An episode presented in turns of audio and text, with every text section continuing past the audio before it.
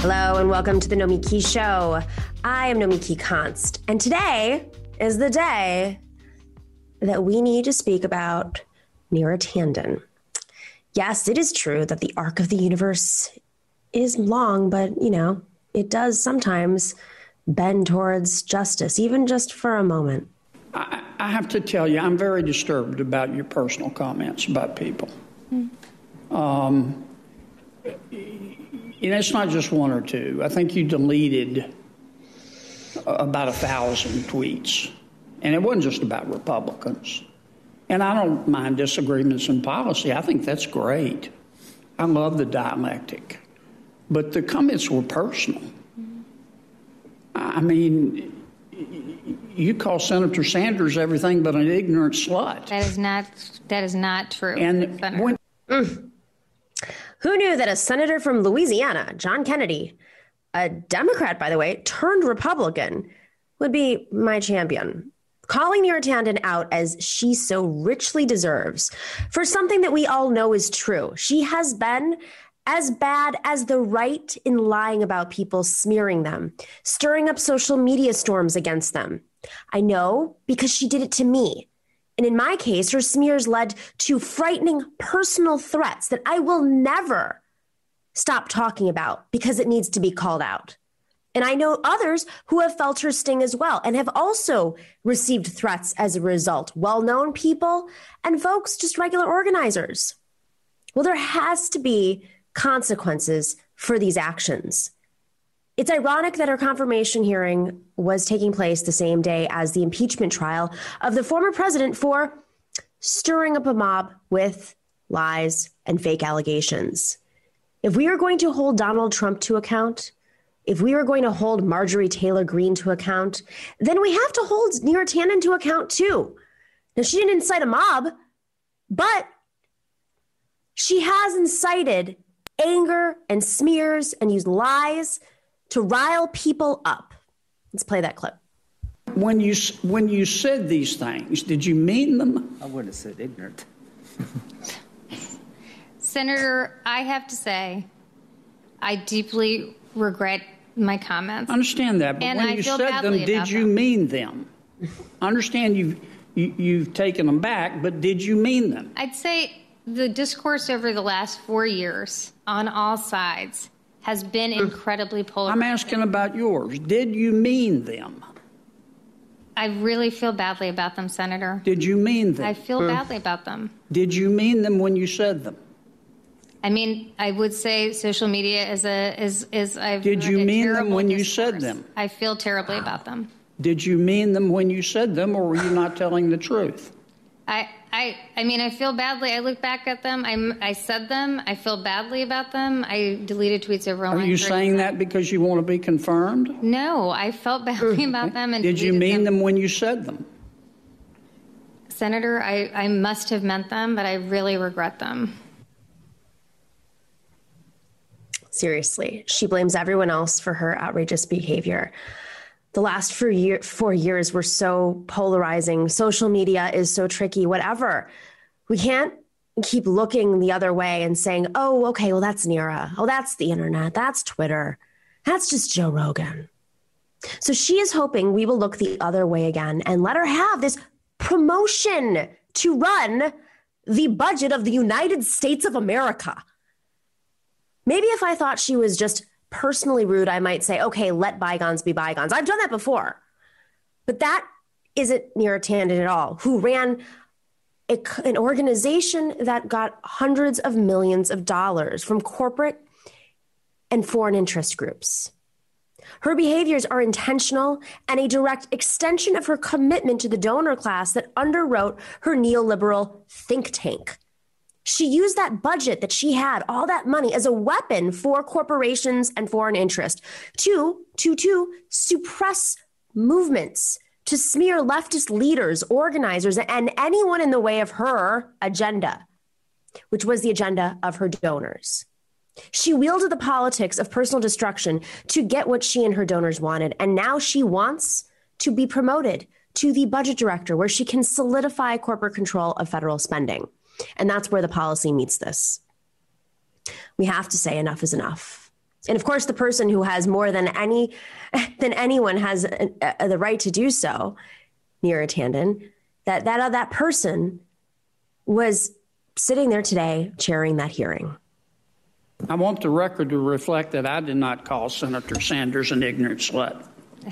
okay? I, I don't know how I should take that, Senator Kennedy.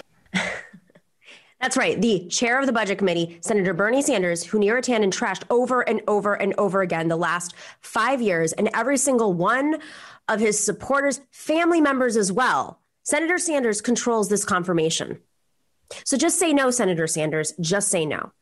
It's not just about you, it's about the attacks on your wife, your family, your surrogates, your campaign staff, your millions of followers. Let's not forget that she not only pushed out conspiracy theories against your agenda items and used race and other conspiracies as a weapon against them. She went after people who were trying to reform the Democratic Party on your Unity Reform Commission, which you were a part of. Targeted them with thousands of troll accounts to put fear in them, which inspired others to threaten them in real life. All because what? They wanted to reform the Democratic Party. But that's not that's not the end of it. It kept going. They pitched articles that were later fact checked and debunked, but it, the damage had been done at that point. The people had been smeared. They led to lawsuits. This it was a mammoth institution that she ran, not to get policy changes or improvements or progress but to block the left and to preserve the corporate class and to peddle influence on other lawmakers. This is beyond Twitter feuds. It is about her weaponizing her power against the movement to challenge big, moneyed interests. And if we don't stand up when we have the power to do so finally, to stop them from being rewarded, she's not even being punished. We're just trying to stop her from being rewarded. If we don't do it now, Senator Sanders, then what is the point of all this? What is the point of taking hold of power? People in your movement that you worked for towards creating over the last 40 years of, of, of your uh, commitment to public service, the people who joined you along the way, who put themselves out there for you, have been hurt by this woman. Some people aren't allowed back into their old jobs. They lost jobs. They're out of the movement entirely out of fear of retaliation. They've been bullied, are scared, traumatized. So, Senator Sanders, do what's right for the people who supported you and what you stand for along the way. You have the power to do so. If we don't do it now while we have the power, then what is the point? We have a great show today. Jordan Zakarin and our own, our very, very own Simon Narode will be here, uh, giving us their takes on the latest impeach. I can't believe I have to say that the latest impeachment trial uh, and other news, of course. And Pro- Professor Deborah Levitt will share insights from her new book on the reality and fantasy of the animated world. And right after the break, we will discuss the big news about organizing efforts at Amazon. Investors from Europe, the UK, and the United States teamed up to tell Amazon to knock off its union busting tactics. Well, we have an organizer, Chris Smalls, here to talk about Amazon, where he was fired from for organizing. That'll be right after this break. We have Chris Smalls.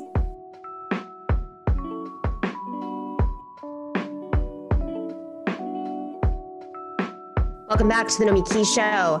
We are so thrilled to have Chris Smalls, who is a former Amazon employee, and he is the founder of the Congress of Essential Workers, TCOEW.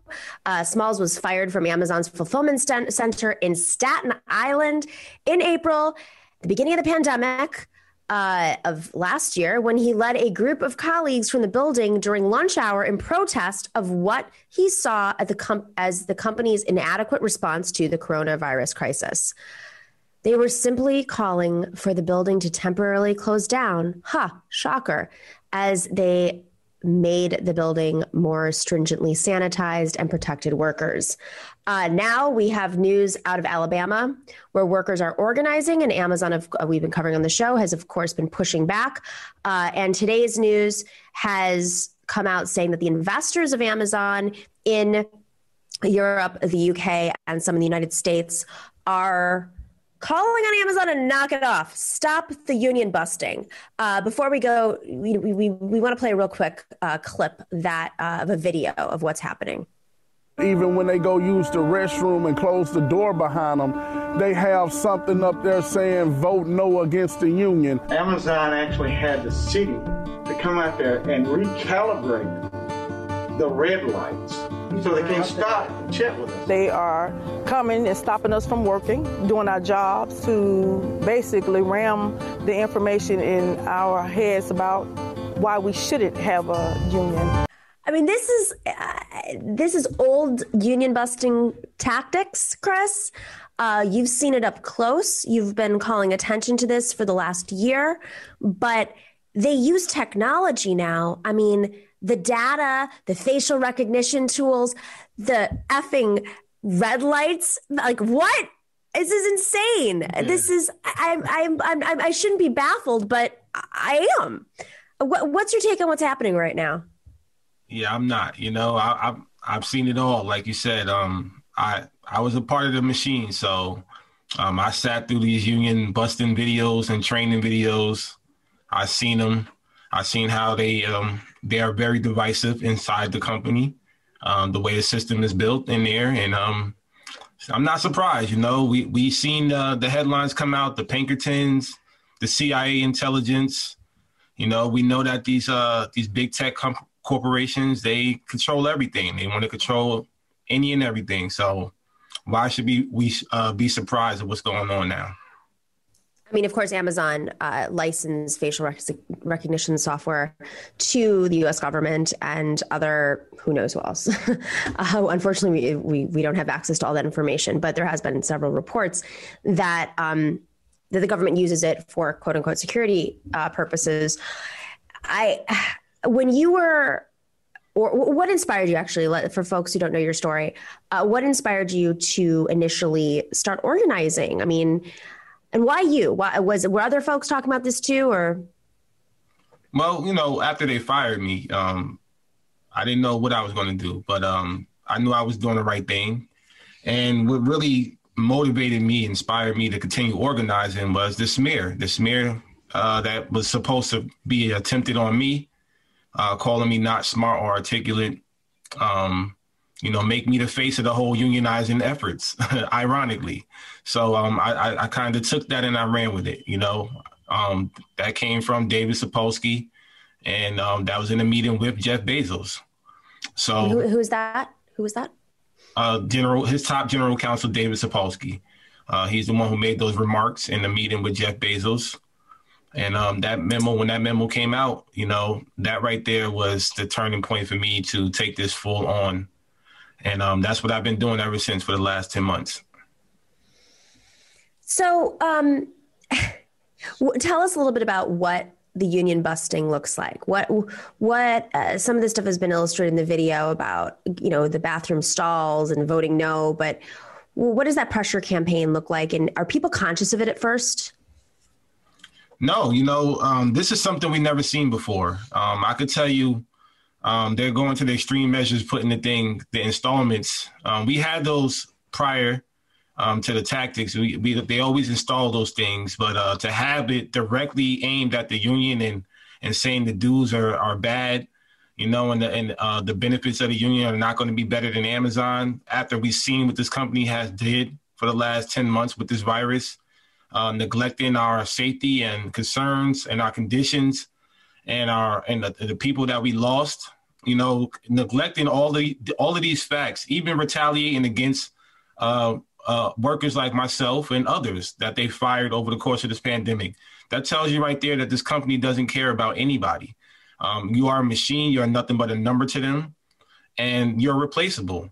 So, uh, you know, the fact that they're pushing back this hard on the union, that tells you that this is probably something that we need, you know. So I'm hoping that the workers are using that uh, motivation and seeing the outside, uh, the outside support from all around the world, basically, um, that's watching Alabama right now, and and that's what I'm I'm traveling down there for uh, this week to stand in solidarity with the workers and it, with the union. Um, I have a call scheduled for tomorrow with the president of that union, and I want to make sure that the workers get exactly what they deserve. What are the conditions like? Oh, well, I used to tell I used to tell my new hires, you know, if you got a gym membership, you might want to cancel it. Um, these buildings are massive. You know, we're talking a million and a half square feet, 14 NFL football fields, the one in Staten Island. Um, you walk in the state of Rhode Island every day. And that was my that was uh 10 hours a day. And if you're a supervisor, uh, you're working 12 hours, 12, 14 hours. And if you have a commute like I did, I lived in Jersey, you know, I had to commute three and a half hours each way. So I had to work a 12 hour shift and then commute three and a half hours. So wow. that was that's the working the working class for you. And um, you know, that's what I did at Amazon. And they um they recruited you in Jersey or like they or you Oh, I actually um I opened up three buildings for them. Um I opened up the one in New Jersey. Yeah. Um uh, back in 2015, EWR9. Then I transferred to BDL2 in Connecticut in 2017. And uh, when, when JFK 8 opened up in 2018, I transferred back from Connecticut. So I was there from the beginning and uh, up until my termination. And just in terms of like the pandemic, I mean, how the, the I, I, just a reminder to folks who who may not have known your story from before what were they what were they doing for their workers or not doing for their workers? Uh, i mean remember this this our country was shut down. I know it's it, it's yeah. a lot has um, happened since and we're still in the pandemic but yeah. Was that go ahead. New york was the epicenter you know and um, they wasn't doing anything. We were actually having parties. Um, we, we were having it was business as usual. We were having activity committee parties. We had no ppe no facial mask no cleaning supplies uh, no real enforcement, uh, no policies. None of these policies existed. No temperature checking, nothing. Um, and and when I sat in the cafeteria for ten hours a day for an entire week, trying to get some answers from the general manager and from you know higher ups, we got nothing. I got quarantined, and, and that that was a silencing tactic for me. You know, um, but you got quarantined. They were like, uh, "You need to leave and not come back because we think you might have COVID and go quarantine." And it was that was their union, uh, like, "Oh, dissent, go quarantine them." Pretty much. Um, wow. It was the same union busting tactic, but not in the sense it was, uh, it was about health and safety this time. And um, uh, I I was the one who sent a colleague home who was sick and she did test positive. So they tried to use that as a reason. But I said, what about all the, the hundreds of workers she'd been around for the entire week prior? And and what about the person I ride to work with every single day? And what about you guys in the office? I've been in the office all week. And they just like, no, it's just you. So it didn't make any sense to me. You know, out of 5,000 people that come to this building, you're going to quarantine me um, just because I'm trying to help get some health and safety uh, implemented into the uh, the building it didn't make sense, and um, I knew that was the reason they were targeting me to stop um, uh, inevitably the the protest. But I still carried on with it. Um, you fought. You you're, you're part of a class action lawsuit now against Amazon, and I think we have a clip of that. If we can show the the class action lawsuit. What what's the movement on that? How far reaching is it? Yes, uh, I could tell you up to date. Um, Amazon is trying to get it dismissed.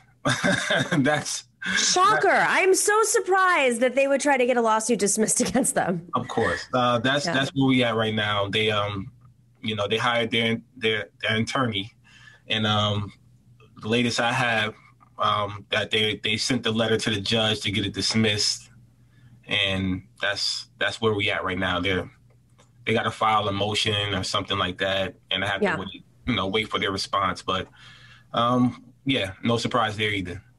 Um, Jeff Bezos stepped down as as as the head of of Amazon, and he's moving to the board, which you know, musical chairs.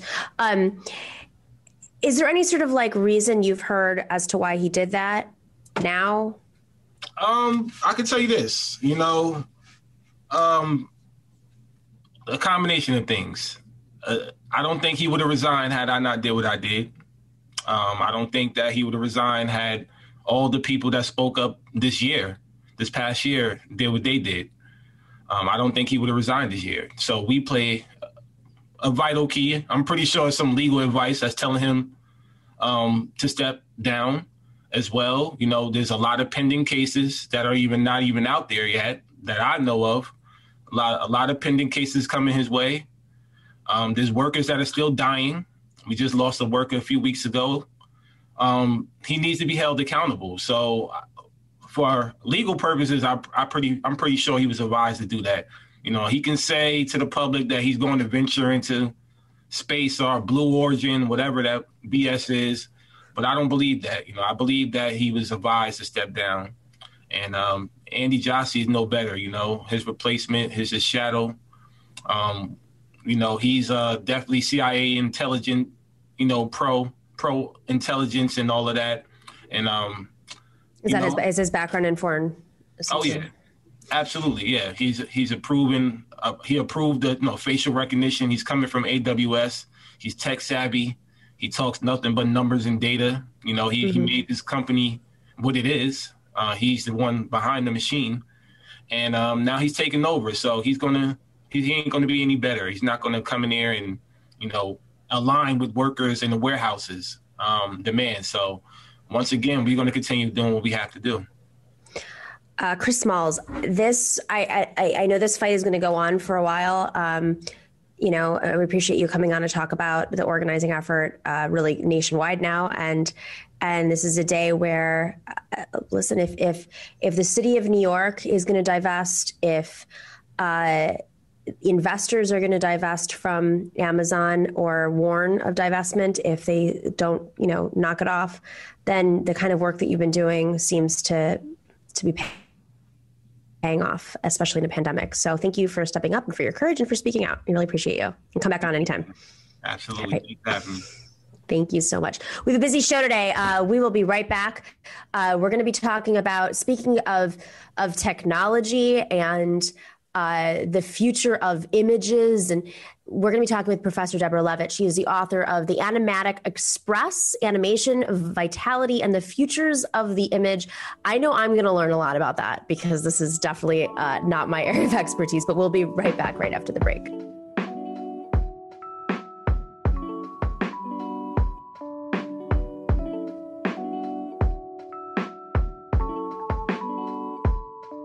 This one is fascinating to me. I love exploring uh, uh, areas that I'm like completely unfamiliar with, but this is super interesting in terms of ethics.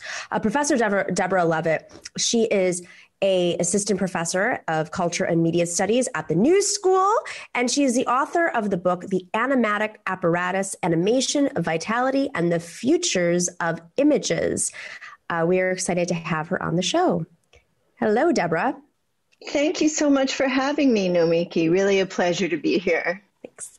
So I think this is such a fascinating topic. Um, I love learning about things that, that are right in front of our faces, but I've never thought about the ethics of animation and you know when you see these movies uh clearly like they're done you know behind there's green screens and i think and we'll probably see more of it with the pandemic uh in terms of filming but what inspired you to write this?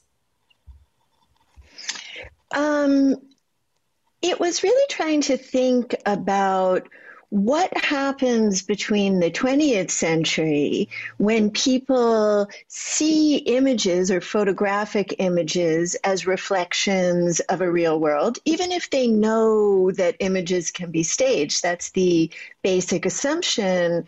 To the 21st, when there's Photoshop and CGI and simulations of all kinds. And we suddenly realize that the fundamental cultural assumptions about images have changed. And nobody really believes that a photograph is necessarily linked to something that actually happened in the real world. Hmm.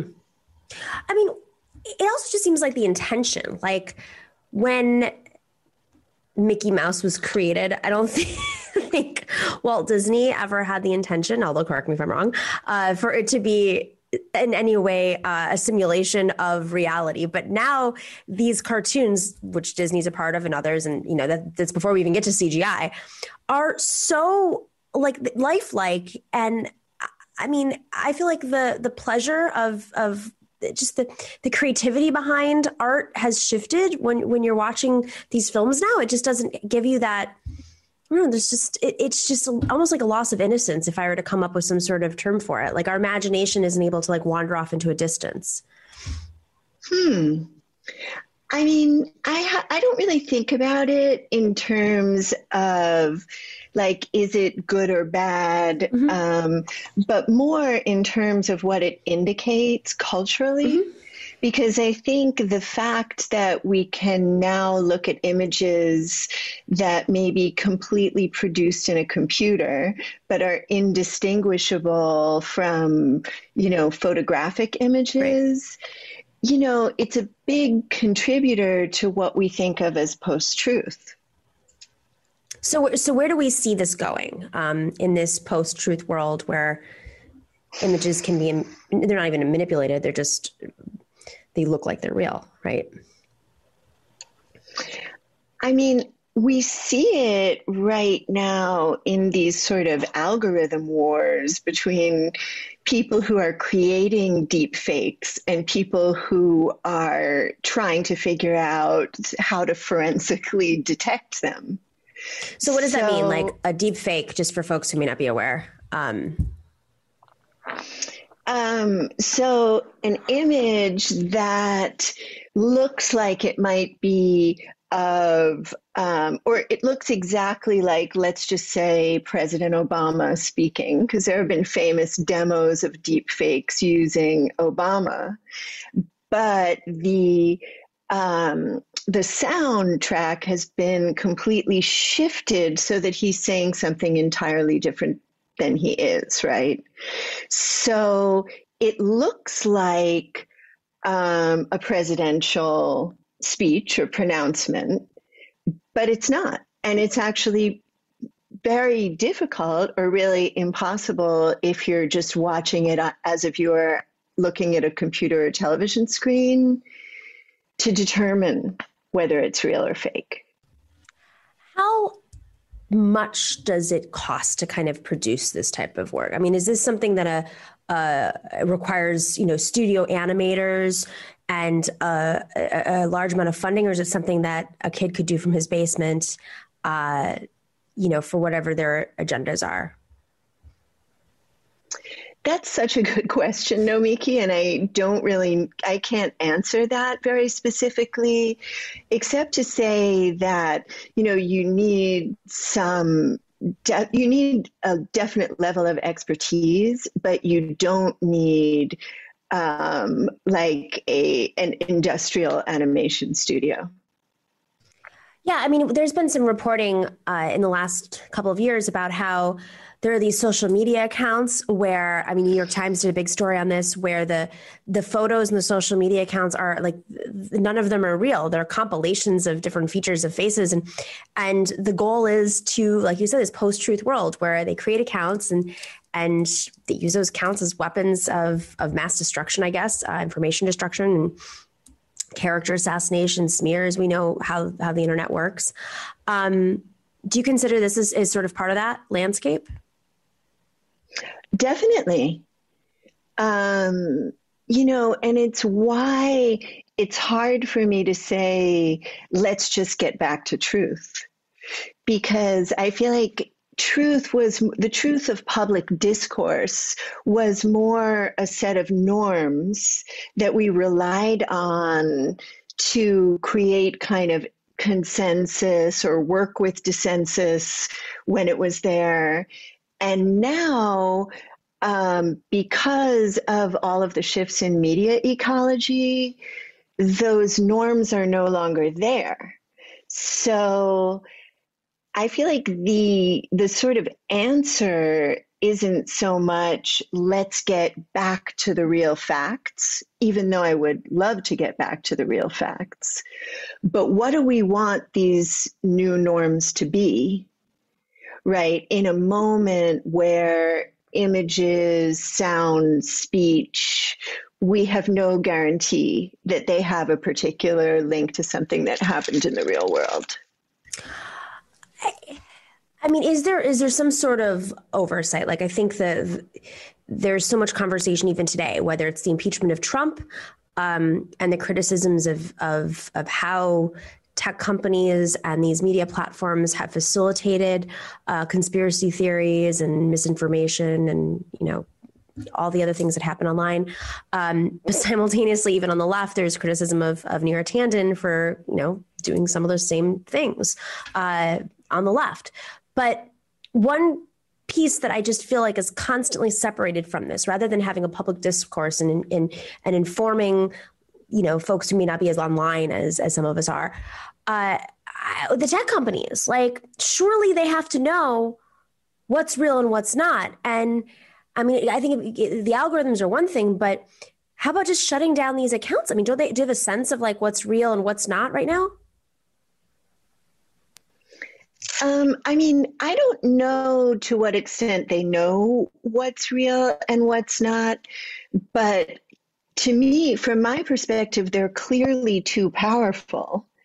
And there has to be some regulation of what they're enabled to do, right? Because they're profit making companies, they're not public services. And yet, those are now the platforms that we rely on, or many of us rely on, for a lot of our information. So, I mean, something has to give here. And also right because. Now, go ahead, go ahead.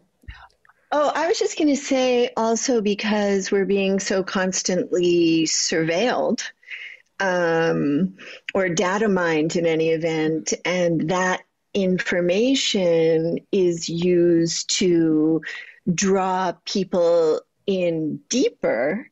You know, um, like there's been a lot of discussion, a lot of work done recently on the way algorithms amplify extreme views and create sort of echo chambers or filter bubbles, as it were.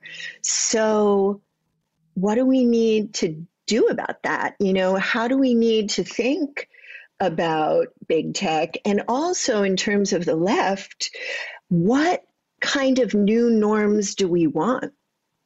Right? And how can we push to establish them? One thing, I mean, we talk about this on the show a lot. I'm a broken record on it, but the it's not just that these algorithms are, are pushing people towards extremism.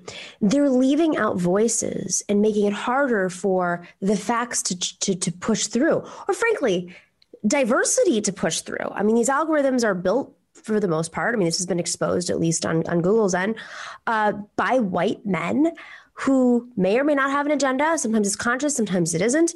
Um, but but they're like they're they're not they're monetizing this hatred and anybody who can like on the periphery of it uh, but if you operate in like the PBS world, or I don't know what you want to, Democracy Now, or whatever, if, if Democracy Now were to launch today, it would have a much more difficult time, you know, getting up uh, off the ground, especially if there are people of color and women hosting the show, uh, because you know, for YouTube's algorithm, it just doesn't reward it.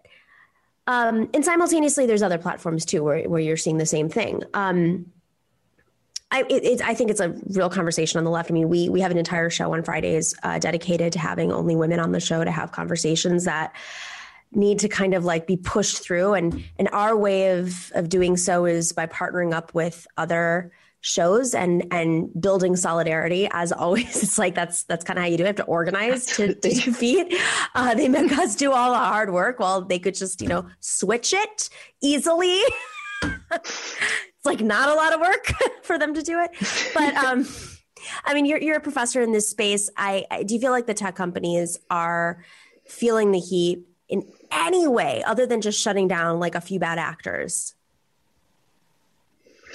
Um, I don't know if they are, but they should be. Yeah. And I think, um, you know, that's one of the big agenda items that we need to look at now. Here, here. Deborah Levitt, I wish we had more time with you. Uh, it's a crazy day today, so there's a lot of news, but um, please go check out Deborah Levitt's book. Let's put that up on screen one more time. It's the author, she's the author of The Animatic Apparatus, Animation, Vitality, and the Future of Image. What a fascinating subject. I I really uh, I'm, I'm I'm very interested in, in learning a lot more and having more conversations. So uh, thanks for joining us. You're welcome to come back on anytime. Great to be here, Nomiki. Thank you. Thanks, Deborah. All right, we will be right back with Simon Narode and Jordan Zakarin to talk about uh, the insanity in the news today. There's impeachment, there's Neera, there's other stuff, if you can believe it. so we'll be right back.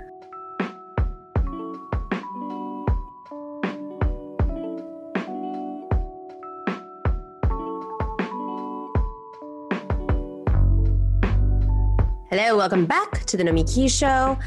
I am excited to have our Wednesday panelists here. We have Jordan Zakarin. He runs the Progressives Everywhere newsletter. Go check it out right now.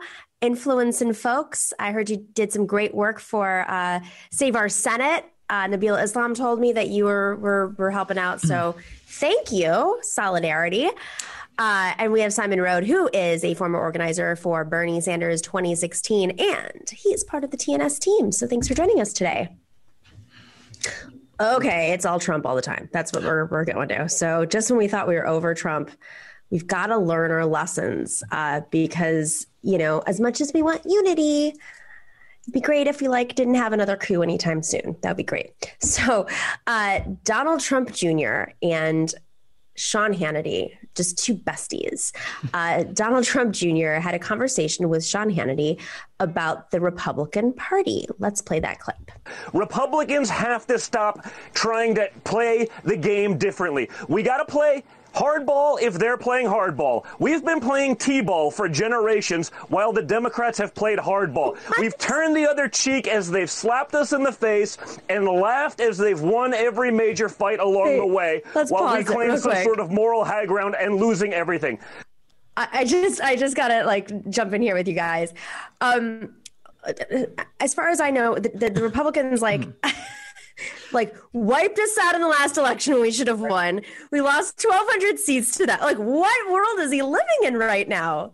I love the Republican Party that's described. I mean, the Democratic Party that's described on Fox News. They always are tougher. They are uh, dirtier. They are getting socialism enacted. They are slapping Republicans in the face. Like, yes, like I like what they're saying is like, don't you know, threaten me with a good time. I wish this was the case. You know, I wish they were dropping the filibuster and expanding the Supreme Court, like I wrote this weekend. Like D- Donald Trump Jr., like your fan, what you're saying, that's my fantasy. So, like, let's make it happen.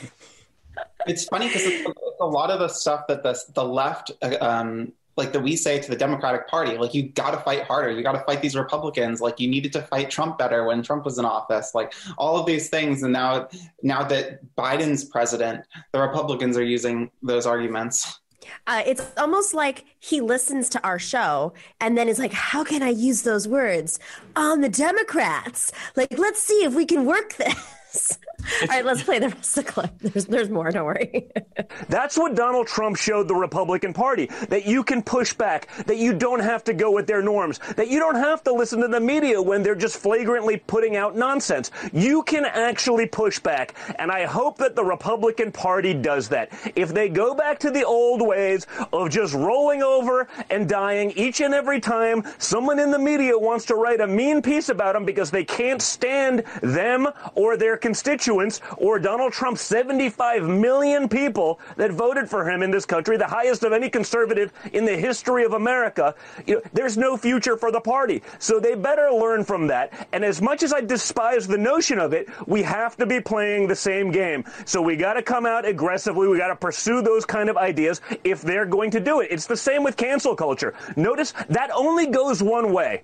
I'm not for cancel culture, but if they're going to use it against us, against half of the country on a daily basis and use it to get rid of people, to suppress them, to bully them, And it's bullying in so many cases. You know, if they come after me, it's one thing. I got a platform. I'm a big boy. When they go after some of these people that don't have any platform, they try to attack them, as CNN has done with random people who post something on Facebook. You know, that kind of bullying has to stop, and we have to push back accordingly. Hey, Don, look what's happening. Oh, it's my cancel culture. Oh, have you, are you, or have you ever been a supporter of Donald Trump? Wow. Okay. So so much to unpack there. Um, he's a big boy, guys. He has a platform. I think that should be in the quotations when they put put his name, Donald Big Boy Trump Jr. I mean, it's it's so, it's so comical to me, but but this is what he envisions as the future of the Republican Party. You know, when they cancel you, you got to cancel them. I'm like, you're saying the quiet thing out loud, Donald. That's the playbook. you don't he, he sounds like a he sounds like a replacement level talk uh, drive by talk radio host at this point. That's what he sounds like. He sounds like a Hannity, a Mark Levin, or whoever their their people are at this point. Like that's what he sounds like he's auditioning to do more than like actually saying anything. It's uh Yeah. it's remarkable. He's been listening to it, I guess, for the last four or five years because they just uh, fawn over his dad like he does, and now he's just uh he's just repeating the same thing. And I think the funny thing about cancel culture is the only people who ever get canceled, so to speak, are like people on the left or Democrats because there are consequences there. You know, no matter what, like no Republican ever goes down because they're dirty or shady. That that never happens. Uh, so cancel culture, cancel culture only actually impacts people on the left, anyways. Yeah, well, I mean, Milo uh, would disagree with you. He's really suffering a tough life now. After... He's annoying. I think that's the thing. It's not. it's more than anything else. Just annoying. Well, it feels like the um, Republicans, like Don Jr. here, but Republicans in general, just say cancel culture like as like a when they run out of other things to say. Like it's just a thing that they throw out all. It's like its meaning is constantly changing. Like what is cancel culture in this clip? Like what's he talking about? Like people being mean to you online, or like people in the like I'm, it's unclear. And I, I think that's. I think it's probably like when people look into his finances and ask for his tax returns, and he's just like, "Oh my God, you're trying to cancel me! Stop shining the light on p- p- government and family and and like my role in the White House, and oh my God, you're showing those pictures of me killing lions and bears and beautiful creatures. Stop canceling me." I wish I could have used cancel babies. culture in high school when I was getting detention all the time. like, stop trying to cancel me just because I skipped class and went out a window. Stop trying to cancel me for giving me a B. I mean, it really is like the epitome of like white privilege, to be honest. It's if I can throw that out there, people who are like, cancel culture. It's always the whiny white babies whose parents are rich. Donald Trump Jr. Uh, all right. Donald Trump Sr. You know, there's some serious things going on. He's being impeached right now. Let's let's let's play uh let's put up his his latest. Yeah, I would say if they, you know, listen, if they tried to impeach them, I would say that also was an abuse was an abuse of the impeachment process. But your point is they're using rhetoric that's just as inflammatory or more so. The problem is they don't really have followers, you know, they're dedicated followers. And so, you know, when they give their speeches, but th- this speech, I think right now you really are finding out about the pre-planning. And I'm afraid they're going to back off that investigation because maybe, you know, so many people want to tie it to Donald Trump. There's nothing they showed today that in any way ties this to Donald Trump. That, it's just a silly argument. It's not tied to Donald Trump or his speech whatsoever. So what they're doing now a bit is going back, well, you see, it's not just that speech. He's been, you know, inciting people, inflaming people. No, he's been trying, rousing the American public to drain the swamp, whatever they call it on, on his side, uh, to make a difference in this country. That's what political speech is about. So again, like this seems to be their thing now is moving in a direction where the Democrats are just as toxic. Uh, and the problem is that they're just not as organized or they don't have this cult leader, which I guess is true. But, you know, uh, we did, the country did vote for Joe Biden. So They knock on doors. They don't break down uh, walls of the Capitol. I think is the difference. Fair enough. you know, I I think that's the thing. Like, there is something to be said for the, I guess, the maniacal devotion of uh, Trump supporters versus Democratic uh, supporters, obviously. But Trump knew that and weaponized it. I think that's the point. You know, like he clearly pointed like a loaded gun at the Capitol and just said, "All right, I'm going to fire." And that, I mean, that's the whole point. He read them up for four years. So Schoen's basically saying Donald Trump knew he had violent, insane followers, and he did something with it. Yeah, great defense, isn't it? it's a little. Um, I mean, even even if it's true that like the Democrats have the same inflammatory language, um, I think that the Democrats in this case are so much more focused on the end consequences of Donald Trump's inflammatory language, like the insurrection at the Capitol, for instance. Like Democrats are not instigating insurrections at the Capitol. It's, it, I mean, that's. I can't believe it. Like, what? the fact that we even have to say that, come on. It's insane. You know what? It, it, this whole thing, I, it's so it's really important that we he's on trial, and uh, you know, obviously, it, it sucks that they're not going to, uh, you know, find him guilty because Republicans, almost all of them voted against saying he was unconstitutional. But I think I also wish that I didn't have to defend Democrats so much because you know they're trying to, you know, some of them want to take down the minimum wage. They want to take down uh, the number of people who can get stimulus checks. Like I hate having to say no, you know. Uh, Chuck Schumer and all these people are good people, and Republicans are bad. I want to move past that. I want to be able to say we got to put pressure on these people. I want to breathe down Joe Manchin's neck, not uh, you know yeah. freak out about Rand Paul's doodling while watching uh, the trial.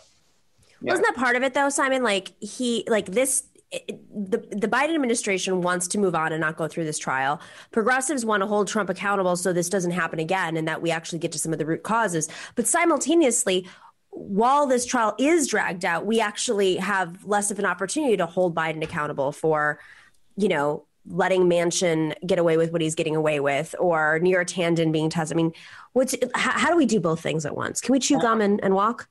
We can, like we, we absolutely can and should be holding Biden accountable. I mean, in, in a worst case, this is this impeachment trial distracts from the the things that that Biden and his administration are doing uh, or not doing that they should be doing. Uh, and as progressives, it's really our responsibility to make sure that um, the people who have political power, like Donald Trump has a lot of social power and, and some political sway, but he does not hold a position of office anymore. So we should be really focusing a lot of our attention on uh, Joe Biden and his administration and um, making sure that they're doing the things that people need them to be doing right now. Uh, but yeah, but like you said, we can do both at the same time, and we should be like we should be like talking about where Don- everything that Donald Trump did and represents is inex- is unacceptable, and shouldn't be tolerated for future future presidents. Um, because it, it moves it right, like that's how the Overton window slowly moves, and I, I, mean, I don't know how we could ever end up doing what they did, but but some of this stuff, I mean, I, I said at the top of the show, and it's it's really what was so obvious to me today was Neera Tanden has like, I mean, th- her followers aren't as hateful as hateful, but she orchestrated a lot of the same networks that that the right uses. Maybe not as many, but she had her own Twitter armies and Reddit communities and pushed out conspiracy theories about the left. You know, when the left talked about money in politics or targeted certain consultants or, you know. And you know this firsthand. Tell me about it. But I do. It's not just that I. I mean, I, I know it firsthand. Others have experienced it. We've been talking about this for years. Um, and the reason why I won't stop talking about it is because it was hurtful. It was scary. And yes, I don't tweet as much anymore, and I don't want to, you know, throw out as many punches. And that's the strategy: is to silence people. But that's also the right wing strategy. And some of their followers took it into violence to silence the squad, to challenge the election, to haunt them. I mean, these are this is real there are real consequences to this and it's happening everywhere right now and and i don't know if, if we're really doing much i mean twi- we, i guess we could play this clip of twitter um, shutting down trump permanently but like clearly that's not enough let's roll the clip uh, former President Trump was banned. If he came back, ran for office again, and, and was elected president, would you allow him back on the platform? So the way our policies work, when you're removed from the platform, you're removed from the platform, whether you're a, a commentator, you're a CFO, or you are a former or current public official. And so remember, our policies are designed to make sure that uh, people are not inciting violence. And if anybody does that, we have to remove them from the service, and our policies don't allow people to come back. I mean, isn't that just putting a band aid on it? Uh, I mean, I think I wish they'd done this years ago. um, you know, it's not that impressive they're doing it when he can't uh, be, you know, when he can't do anything about it. Uh, he doesn't have the, and his legal bills are going to be out the window, uh, through the roof, and he has uh, lawyers who are almost like hilariously incompetent. So, you know, I don't, uh, I like, I love, I love Bruce Castor. I could watch him all day. Um, so I wish they would do more about it. Obviously, it's good that they are sticking to their guns. We'll see. Although I do wish they'd let him on for like this week just to see how mad he gets. Like I would love to just like see maybe even just like on Periscope. I know they're getting rid of that, but just to like see him fume, that would be really funny. Um, but of course, yeah, it's it's certainly too little, too late. I mean, Simon, like it's too little too late, but it doesn't get rid of the problem. The root problem is still there. And if part of that root problem is also being used on the other side against the left, like, are we ever going to be able to deal with this? And I mean, I don't know how this isn't the tipping point, frankly. Yeah, that's why it was really, you know, it's, it was frustrating to see the, um, like with with Neera Tanden, like so much, uh, like Republicans telling her, uh, like you know, we didn't like what you said about us on Twitter, you know, blah blah blah. Like, would love to have some people from the left say the same thing to her, um, because right now it looks like it's Republicans versus Democrats, like it's a, a, team battle, and so you just sort of pick your team and hope that your side wins. Uh, when that's really not how we should be looking at politics. Obviously, like we have to talk about like. Um, how you know the Democratic Party is fairly conservative as well, and so we should really be pushing her from the left. And there's just no, there's no, there's not a lot of push from the left, and it's really frustrating to see. But yeah, and you're right that this doesn't address the root problem. Uh, the, I mean, the root problem of Donald Trump is his, his ideology that um, that he was spreading. I mean, the platforms, the way that the platforms are are are built to raise, you know, to spread to spread misinformation and fighting and all this stuff, um, which you know, obviously, I've I've had my own part in, uh, you know, in these battles, and I'm sure you know many of us have. But the way that the platforms are designed is to that they make money off of this, whether it's um, right wing conspiracies being pushed forward, or Democratic left infighting, or conspiracy theories that aren't fact checked. Um, and the the you know it's it's it's it's how capital works. But on the on on her side I, there is a real consequence. I mean she was out there doing the work for the donors who funded cap the donors being corporate interests and foreign government foreign entities who had a real goal in influencing the Democratic Party platform, in silencing folks who had uh, on the left who had platforms or power, or smear, smearing them, attacking them, eliminating from the space. Um, and that I worry. I mean, like, will there ever be any accountability for that? And will these patterns continue? Do you guys have any predictions?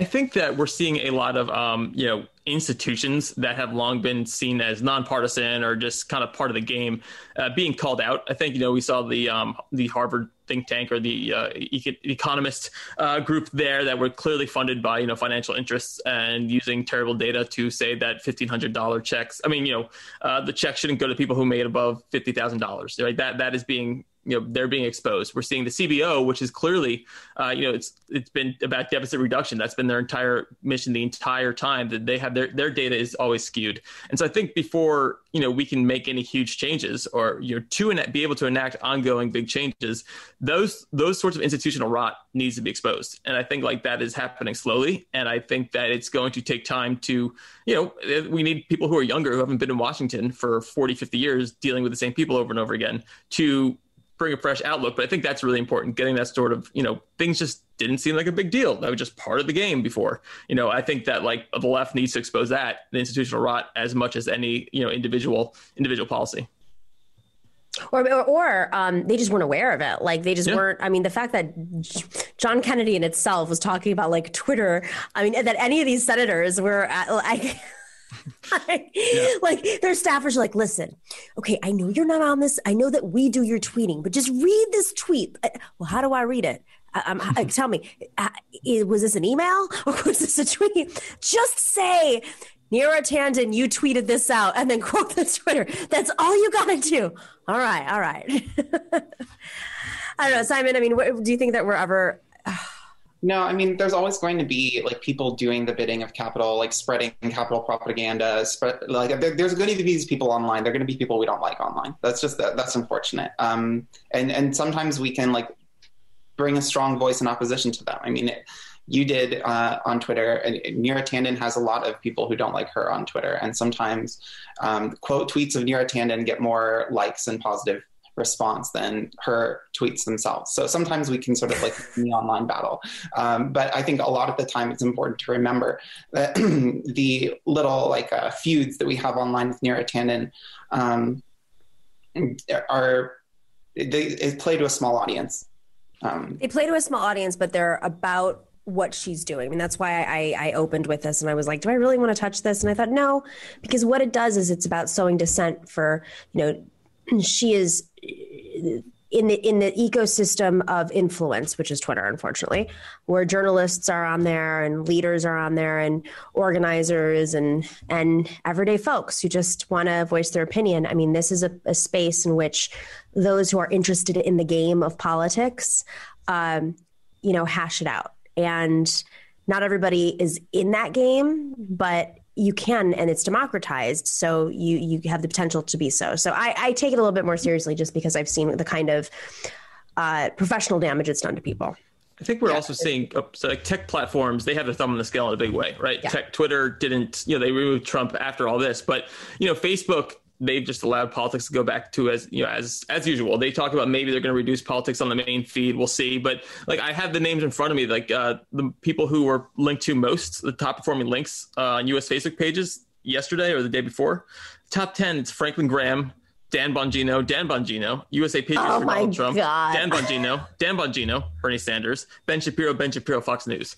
And so until that, you know, until that thumb on the scale is taken off, you know we're, we're fighting such an uphill battle you know for any sort of like uh, actual information to get out there. And that stuff influences conservatives influences base republicans and forces them to uh, you know they, they wind up calling their senators they make a big deal out of it. And you know that helps the democrats try to be bipartisan and that it's all you know it all it goes right from there. Meanwhile they're like lawyers are part of the administration now so. Yeah right yeah. Antitr- the uh, big tech antitrust look not looking great not looking great. Final thoughts? Go ahead. Yeah, um, I, w- I was just going to say a lot of the same things that Jordan was saying because you were talking about how the platform, you know, it's it's democratized. And I'm saying, well, it feels like it sometimes. Right. It's also not a you know an even playing field, and I think that um, of course capital has a lot to do with that, right? Like there's a reason that Donald Trump wasn't removed from Twitter until like the end of his administration because you know Twitter was like the go-to place for like hearing the words of the president. Um, and it was huge for their platform. They made a lot of money off of Donald Trump being there. Um, and so it's, it's, yeah, we have to, of course, like acknowledge the capital influence. Simon Jordan, what a day.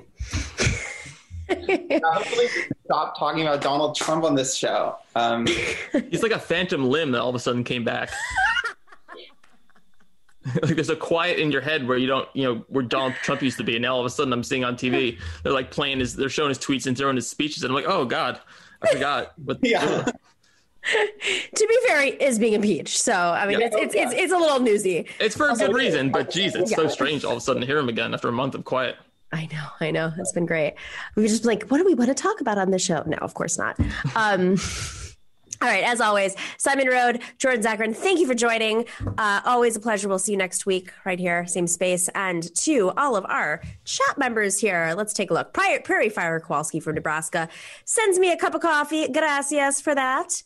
Ian Kinzel says, I'll laugh if Tanden winds up getting blocked because of being too incompetent to avoid getting her own hands dirty, smearing other people. Oof. Name, name, creative. Uh, send some love says, I want to thank Mr. Smalls, Chris Smalls, for showing that it is possible to organize and fight for what you're worth. 100%. Chris Smalls, shout out, and all the Amazon workers who are organizing right now, and all workers who are organizing or thinking about organizing. Thank you to Harvey K, who is in the live chat. He is in YouTube and Twitch, uh, and Docs and Mario Q for working those algorithms. And as always, our moderators, Bob Choke in the Orb and Chuck Diesel on YouTube, and Dorian Sapiens, A Difficult Truth, and Nug Wrangler on Twitch for keeping the chat room troll free. We will be right here tomorrow, same time, same place. Thank you to our patrons. Thank you to our Twitch people, Twitchers, Twitch. I'm just kidding, guys. I'm just messing with you. Uh, thank you to everybody who has been watching us live. And of course, thank you to our listeners on uh, podcast. All right, guys, we will see you tomorrow. Same time, same place. Stay in solidarity.